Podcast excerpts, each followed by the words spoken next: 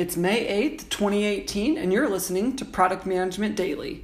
My name is Tucker Sauer Pavanka, and these are three product management findings you need to know.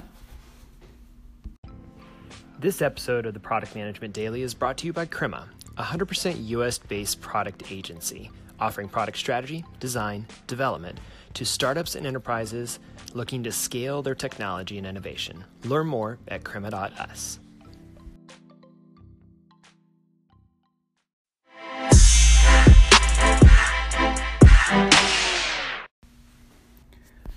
The first product management finding I have for you today is an article that is by Lisa Long of Mind the Product. And the article is titled Four Questions That Will Lead to Better Prioritization.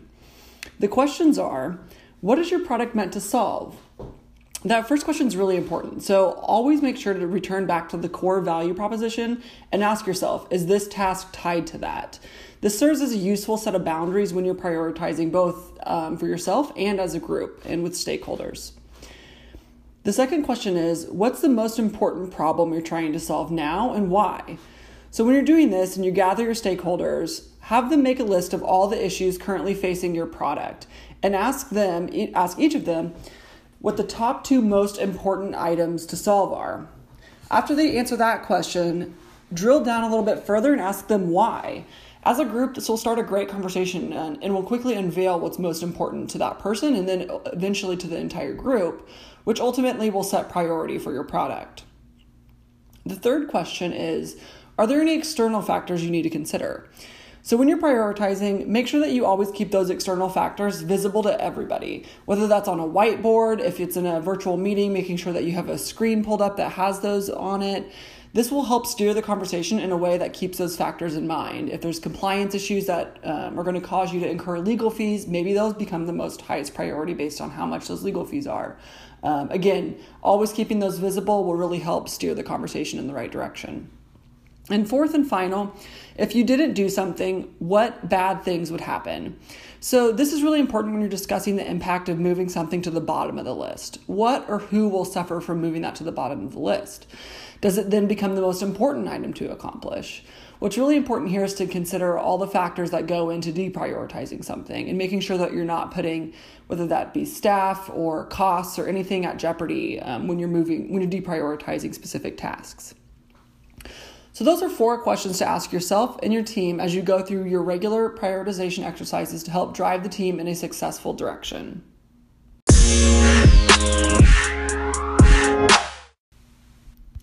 The next item I have for you today is no doubt something that you've already seen, but it's still important to call out nonetheless. 20 years ago, Apple released the iMac. Back then, Apple had to convince everybody that they were no longer failing and that they were about to flourish. This may seem crazy now, but they really had to trust their gut back then. This really marked a new beginning for Apple. Back then, most computers had many cords to manage, whereas the iMac offered essentially just two steps to get connected to the internet. You had to plug in the power cord and you had to plug in the phone line. This greatly reduced friction for non tech savvy consumers, which is why the iMac became such a hit overnight. iMacs today pack an extreme amount of power in such a small package compared to the iMac of 1998. I think it's a good reminder for us all for how far technology has come in the past 20 years.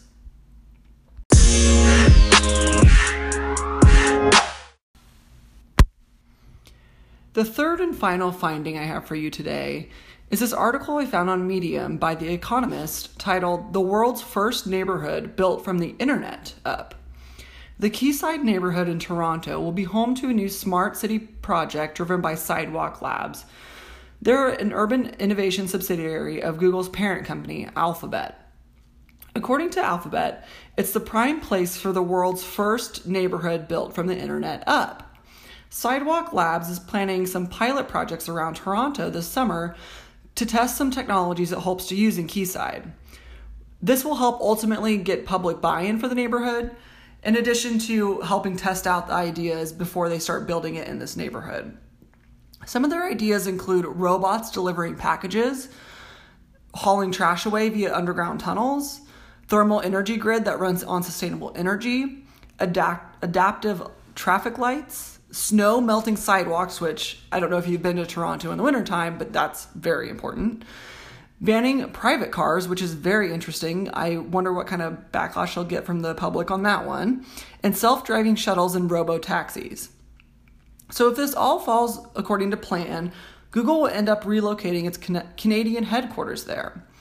Many data sensors throughout the city will help capture a vast amount of data, which we all know Google is a fan of, and the data will be used in a way to make Quayside more efficient, livable, and sustainable. This project will require forbearances from existing city laws and regulations, which is a little bit alarming. There are many privacy concerns with this, as the only way to opt out of not having this data collected would be to not live in this neighborhood, and maybe eventually to not live in the entire city.